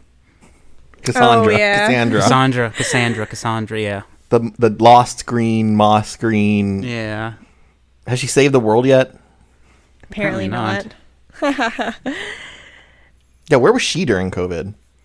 doing her job. Apparently not. She would be against it though, right? She's more of a natural therapeutics. Uh, That's true. That's tr- Is she an anti-vaxxer? She probably would be. She'd be like, "Eat my Paris's uh, back fungus, and then you'll feel better." All right, let's rein it in. So we cut back to Gary, and he's having his gym challenge with a familiar figure who we see as somebody that Team Rocket's been talking to this whole time a guy with a Persian. Wait, I didn't recognize him without the voice distortion and the shadows in his face. Who was this guy? It's a mystery. Giovanni. Do they, okay, wait, do they say his name in this? Or do Oh, they shit, just did say they? Yes, boss? I think Did- they uh, they do. I Did, think. Are Okay. you sure, or does Team Rocket just say, or Jesse and James, do they say the boss? We know it's Giovanni. We have like outside knowledge, but Is the I, word Giovanni said during the episode? I don't remember. Oh shit. I've, I I want to say yes, but then I think it's like a false, like I'm falsely ascribing that just because we know he's Giovanni. So, Yeah. but I think they just say the boss. Did Giovanni introduce himself to Gary? No, I don't think so. I don't think he said like. I think he may have said like I'm the gym leader or something, but I don't think he said like Hi, I'm Giovanni. Like. He should have. I don't think he said it. I don't think, but I might be wrong. Anyway, Are you looking for the script, Jacob? Yes, and I can't find it. so maybe Damn. not. I don't think he says the actual name Giovanni. Anyway, What if it turns out they never actually said the word Giovanni in the entire history of Pokemon the series? and we're just like falsely thinking that they did. And we're getting it from other canonical sources. That's They just do do that though. yeah. Well, that's just like the Clefairies and how you know the whole alien thing was only in the show and that never came up anywhere else. So Does anyone else hate Giovanni's orange suit with a passion? no, he can pull it off. Nobody. No, else- he can't. No, he can't. I think it's fitting, Okay. He's ostentatious. I don't know. That's true. He is ostentatious. ostentatious. I'm ostentatious. Okay, so we don't know this mystery figure who we also know to be Giovanni reveals himself and they have a battle which he's supposed to be an earth type earth type ground type gym leader and he has a kingler which is very weird anyway he gary wins two out of the three matches but then we see giovanni slash viridian city gym leader um, snap his fingers and reveal for the first time or is it the first time or have we seen it before First time. first time a mysterious pokemon with glowing eyes that's covered in armor and it handily beats gary without even touching his pokemon it just psychically throws them off to the side and gary is scared out of his gourd he has no idea what's happening dexter does not have any data on this thing and he's very surprised so any thoughts about this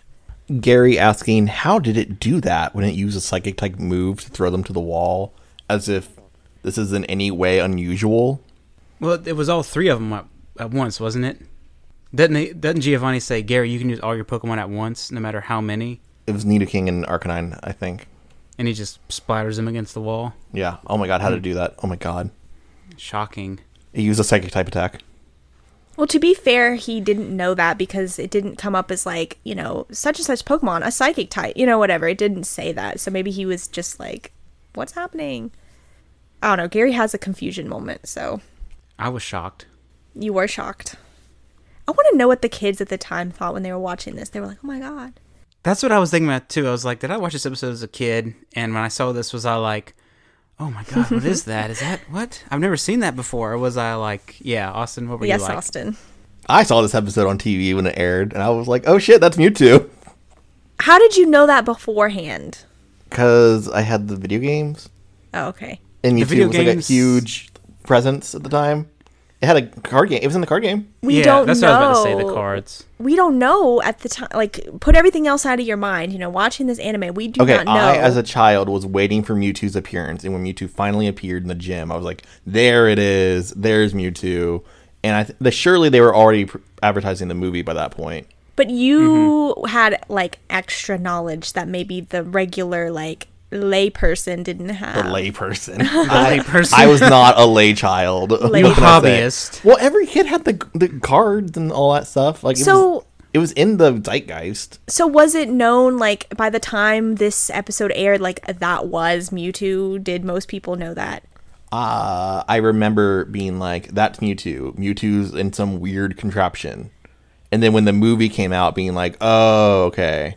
So relative to like the time this came out, how how far in advance is the movie? Like Okay, let's do some let's Yeah. do some dating. What's the timeline here? Are we talking about a few months, a year, yeah, how three three days? yeah. The one thing I know for sure is that in Japan the movie has already been out for quite some time Okay. because Porygon, as always. Right. So Porygon has fucked that up, and YouTube's already been in the anime before. Okay, U.S. premiere September twenty fifth, nineteen ninety nine. For this episode or the movie? This episode, Okay. September 25th. okay. 1999. Where were you on September 25th? I don't know. Watching this 1999? episode, the movie came out November twelfth, so a month and a Okay. half later. Okay. Okay. So it's That's not too bad. coming up. So Yeah. I'm presuming. So they're that- advertising it at that point. Yeah. Yeah. Okay. So people are probably like watching this as a little kid. You're probably like, oh my God, Mewtwo. Oh. This was probably a big deal. So we get the mystery Pokemon Mewtwo. Then I guess at this point, the Firo has uh, dropped Togepi onto Team Rocket, who were like spying from the like tops of the buildings, like trying to find the twerps or something. And it drops Togepi, and then Team Rocket tries to catch it, but it gets away at first. But then Jesse manages to fall off the building and then catch it, and then they bring it to Giovanni. This entire sequence was awesome. Yeah, this is like an Acme thing here, like a, a road runner standing over the cliff falling.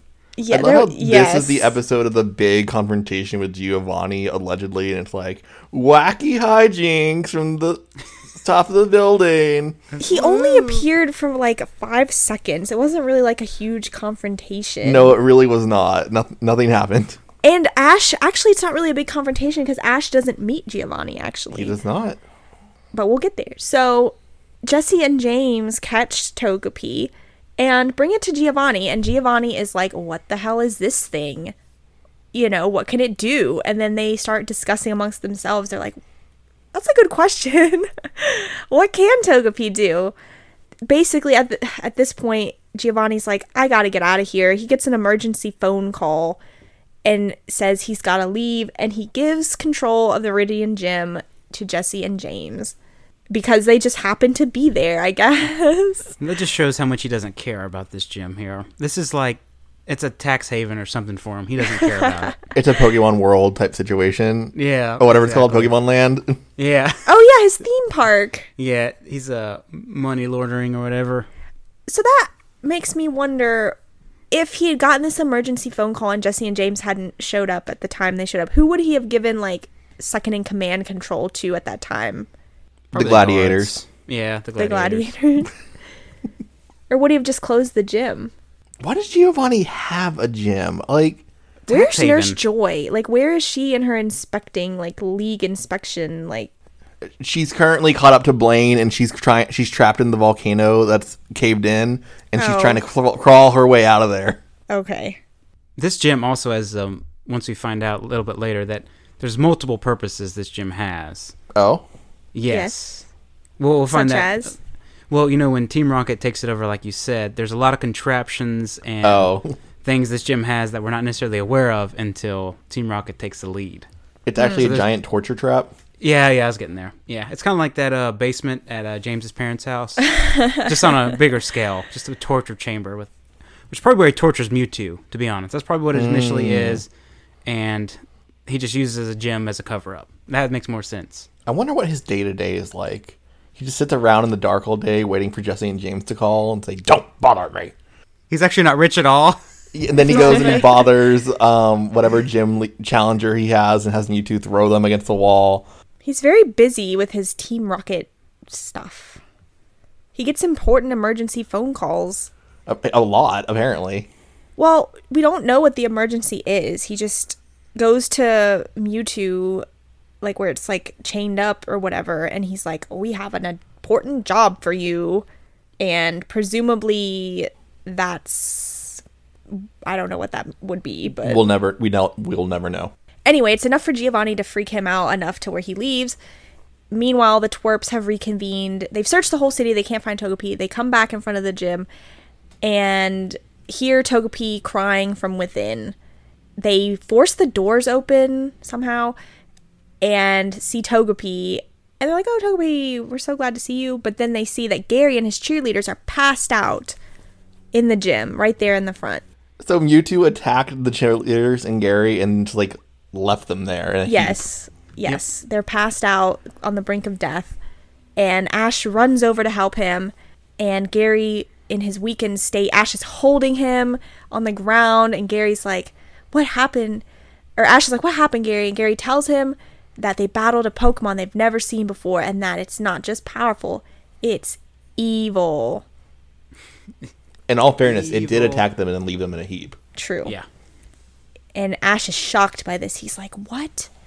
No, Pokemon can't be evil." Um, but before we can get any more information out of Gary, Team Rocket appears from the floor and they do their motto. The twerps interrupt Team Rocket.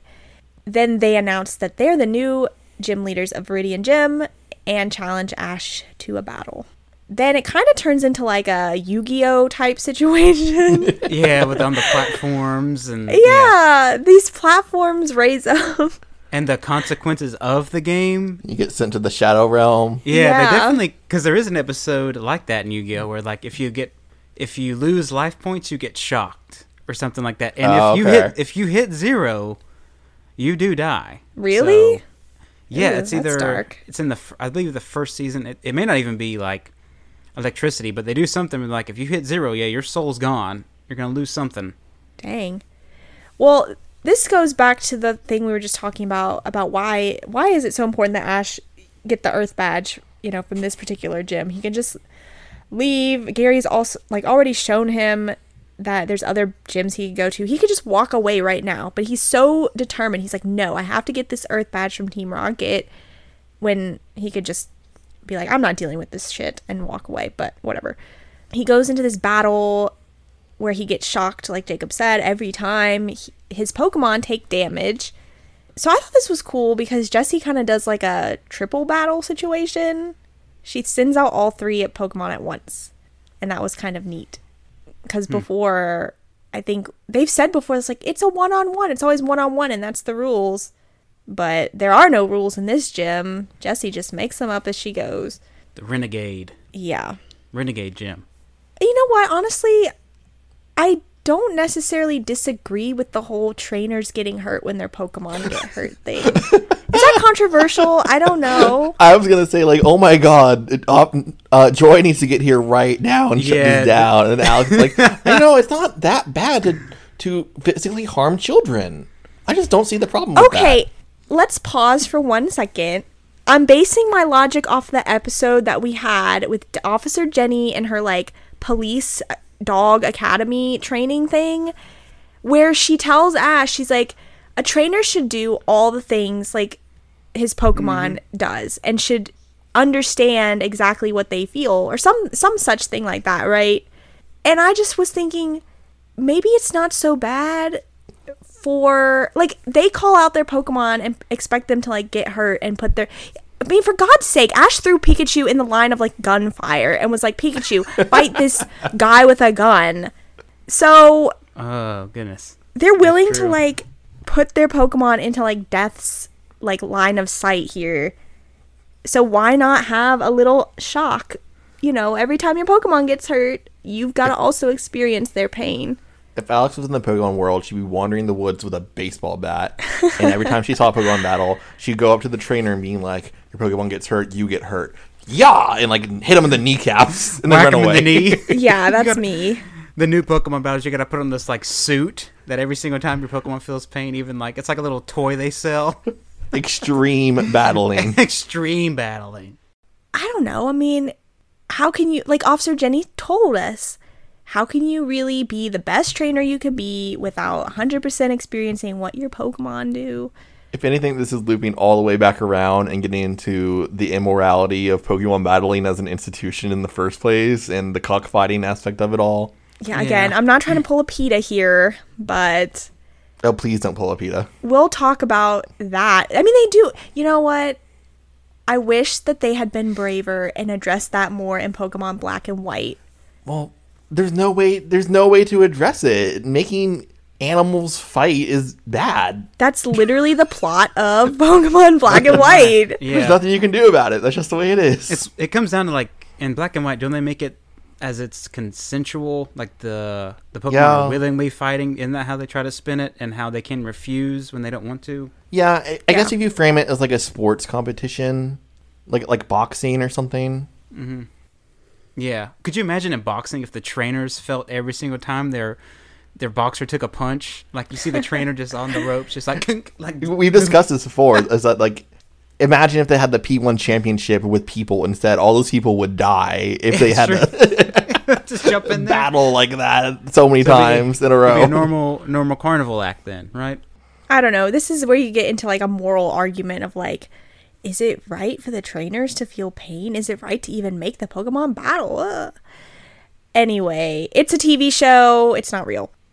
So basically, they battle. Ash ends up, well, Jesse ends up cheating and Ash wins, and they destroy the entire gym because Togepi.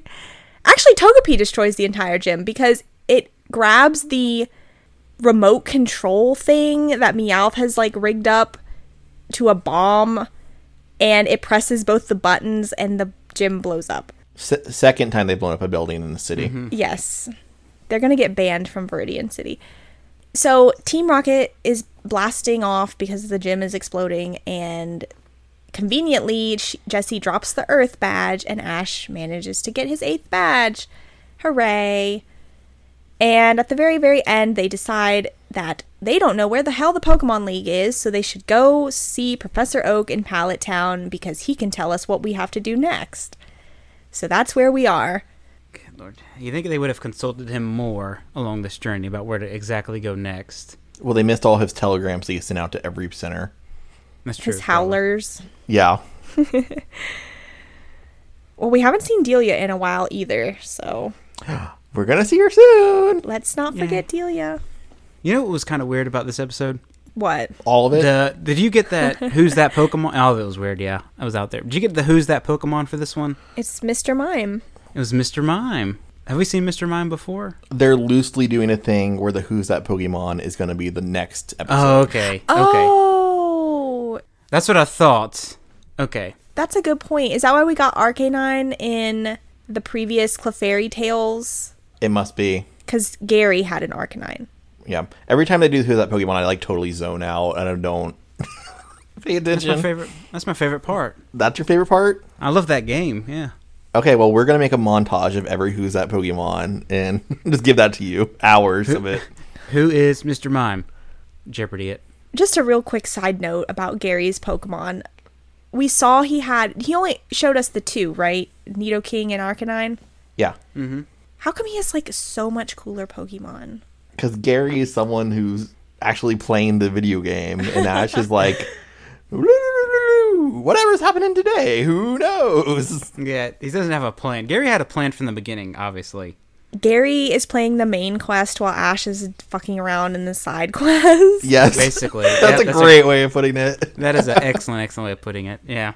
I feel like I can relate to, to um, Ash because I am notoriously bad. I don't finish shit that I have. I have had Pokemon games for 20 years and I have not finished them yet. So I probably never will. So I feel very close to Ash in this moment. I understand why he never makes progress. But he does though, I mean, just very, very, very slowly. It takes a year. You know, it just takes a year for him to get around.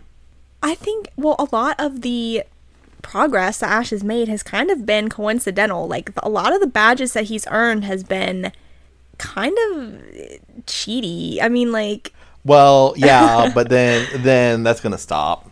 I mean Misty makes a comment like that about that when they're with Blaine. He's like or well Ash says something like that. He's like are you just going to give me the badge? Like he's expecting that. Yeah, after he does one little favor for him or Let's something. do you know? a, let's do a, a final review. How many of the eight badges did Ash earn? Okay, Um not the first Not two. the fir- first the two, Onyx no. was pity. The 2nd one, he stopped the vacuum. hmm. Yeah, he saved the gym from Team Rocket. The third one, Pikachu beat Raichu, so that's one Yes. One. legitimate one. Okay. The fourth one, he made Sabrina laugh. So that wasn't really That's illegitimate. No. that's illegitimate. Yeah. The fifth one, he ran into a burning building. illegitimate. Nah, we don't No. count that one. Okay. Uh, sixth one, he did beat like Venomoth or whatever it was. Koga. Okay. Yeah. So that's two. That's two. Yeah. Blaine, Charizard, Magmar, that one was legitimate. Yeah. hmm yeah, we'll count that one. So that's three so far. Yeah, and so I would not consider this Giovanni thing to be legitimate. No. no. That was a me- that was a disaster. Yeah. I mean, he's very lucky. He would have not gotten the eighth badge. You two would have knocked him out. Yeah, if Giovanni was still there, there'd been no way, right? Actually, you know what would have happened is when Gary goes into the gym and Mewtwo's there, nothing of consequence really happens. But if Ash had gone in, we would have had the whole movie happen, and right then and there, we would have gotten yeah. we would have gotten to the heart of Mewtwo's trauma, and we would have gotten a solution from all of it if Ash had walked in through the door first. and then Mewtwo would have gave Ash the Earth badge. Yes. At the end, after he breaks the machines. God, that'd Correct. been way better. Oh, man. Word. We got to go to a new island and wipe our memories instead. That's right. Yep. It's so weird that we had this like introduction to the movie for like a split second and then we like go to the Orange Islands and have that whole disaster. Like The movie's gonna happen before the Orange Islands, wait, when? like very soon. Really? Oh, I must be misremembering the timeline. Okay, the Orange Islands is when they do the Lugia thing. Oh, okay. Oh, okay. That's the second movie. Don't listen to me. I'm a clown. I'm glad we are able to straighten this out because I would have been utterly confused. Would it have been possible? Well, I guess if you didn't see the movie, like when did the Orange Islands episodes come out? after the movie. Yeah, but like when did that series conclude in relation to the movie? Like how long after? Oh, I don't, I don't know. I don't know math, math, math. Yeah, I'm just saying. Probably in sometime, my guess is late 2000. Because the movie is Pokemon 2000. Oh true. yeah. But I'm wondering if maybe as a kid I didn't see the movie right away. I can't remember when exactly I saw it. Maybe I didn't see it Oh. right away. Did you wait for it to be on Hollywood Video VHS? No, I mean, I saw it in theaters, but maybe it was later. I'm wondering if maybe there was a couple episodes before that, though.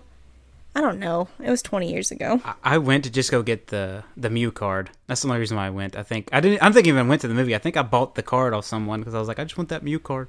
Okay, I went to go see all three movies in theaters. Ayo. But you were saying something as far as a timeline, like that would make sense how. Oh, because it probably came out on VHS and DVD during when the Orange Islands were on TV. Maybe. Maybe that's how you remembered it that way. Possibly. I don't know. It's been a long time. Well, they remade it, and you can see it on Netflix too. That's true. That is true. The creepy CGI. Yeah, I like the CGI. yeah, it's pretty good. It's not bad. I don't know. There's something charming about the original animation, but that was what we grew up with, so Well, technically, the animation in Mewtwo Strikes Back is not the original animation. oh, how do you mean?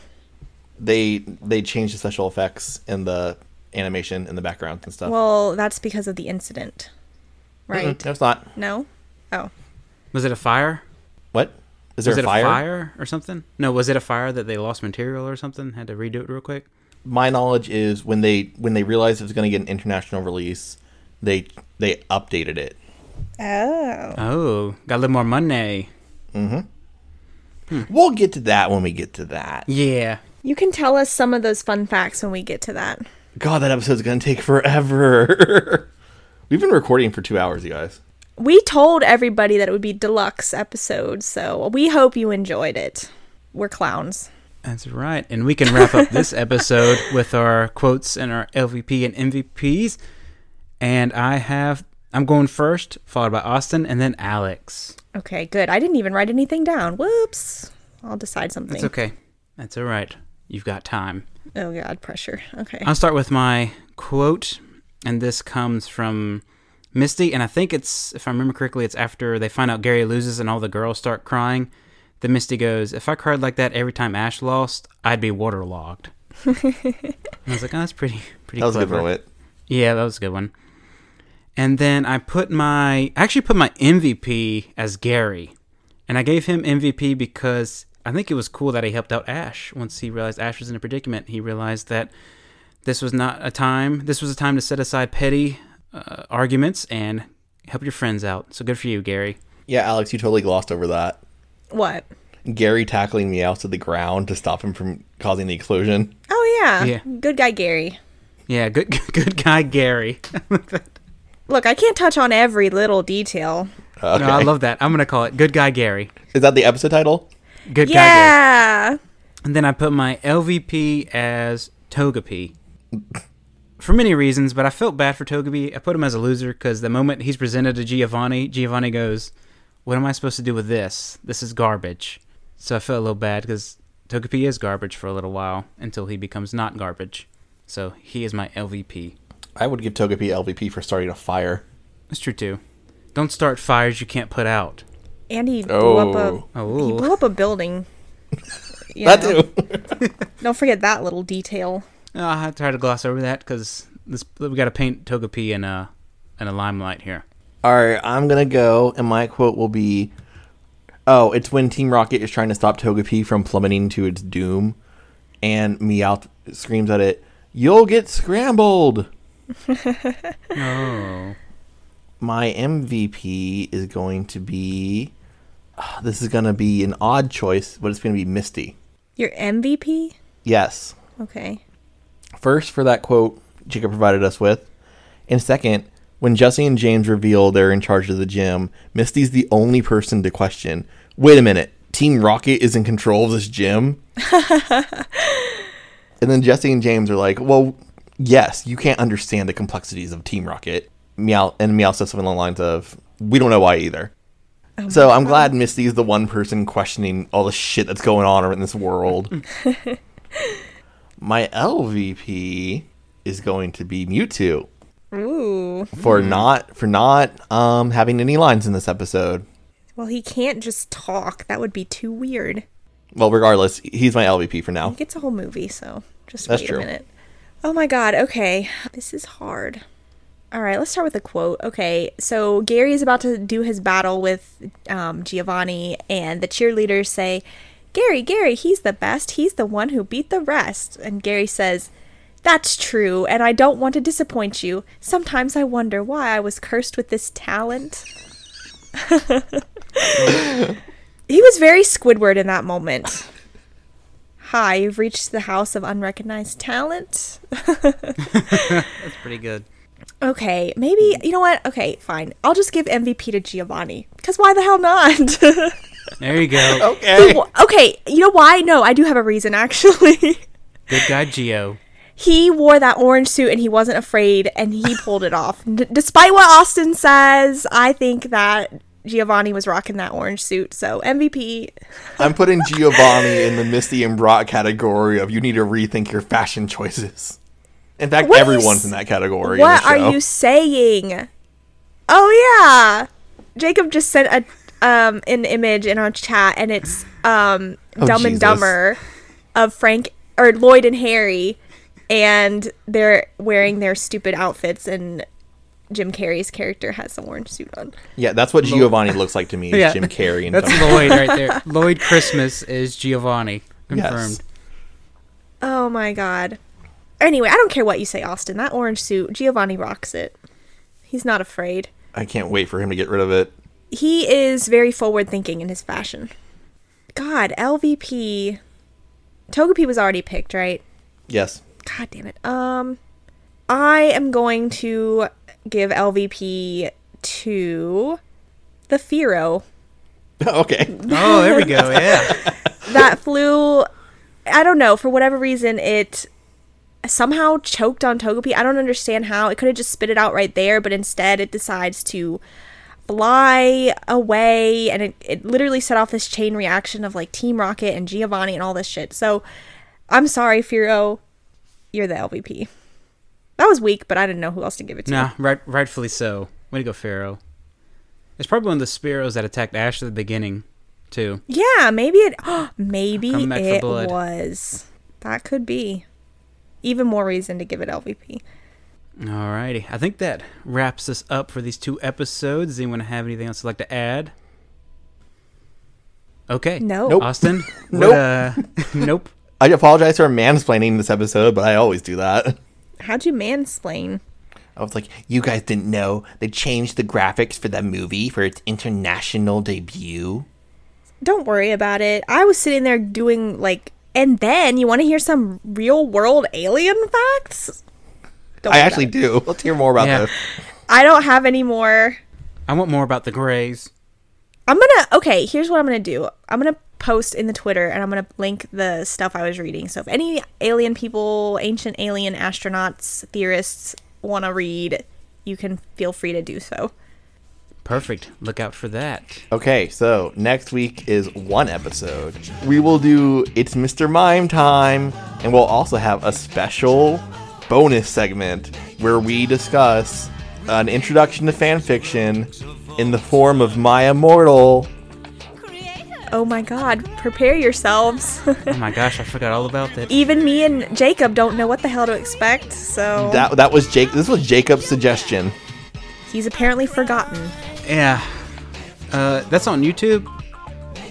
It's all, it's everywhere. It's everywhere. We'll, Okay. we'll see what we'll do. We'll see what happens.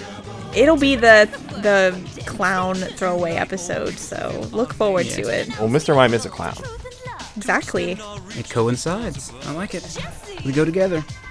Like peanut butter and jelly. All right, so we have that to look forward to next week. I'm, I'm very interested to see how that's going to play out. Oh my god. And that is a Harry Potter fan fiction, right? Yes. Okay. I guess I'll wrap us up here with that to look forward to, because I really don't know what to expect. But we just like to say thank you all for listening, and be sure to leave us a five star rating. And if you have any questions or comments for the show, be sure to send them to outofthedrawingpan at gmail.com. That's outofthedrawingpan at gmail.com. And be sure to follow us on Twitter at outofdrawingpan. That again is outofdrawingpan. And be sure to join us next time as the journey continues. We're Team Rocket and we fight for what's wrong. For mayhem and madness and rare Pokemon. I'm so gorgeous. I'm always the man. You're just the players in my master plan. Team Rocket's rockin'. Talking trouble, walking trouble, double trouble, big trouble's gonna follow. Team Rocket's rockin'. Talking trouble, walking trouble, double trouble, big trouble's gonna follow you. We're gonna capture Pikachu. We're always gonna try it. No one can deny it. We can cause a riot in Sunday Ooh, a school, riot. and We'll have you believe it. Truth can be deceiving. Do unto others is our golden rule. This is our most ingenious plan ever, if I do say so myself. Even we couldn't screw this one up, Jesse. Would you two stop?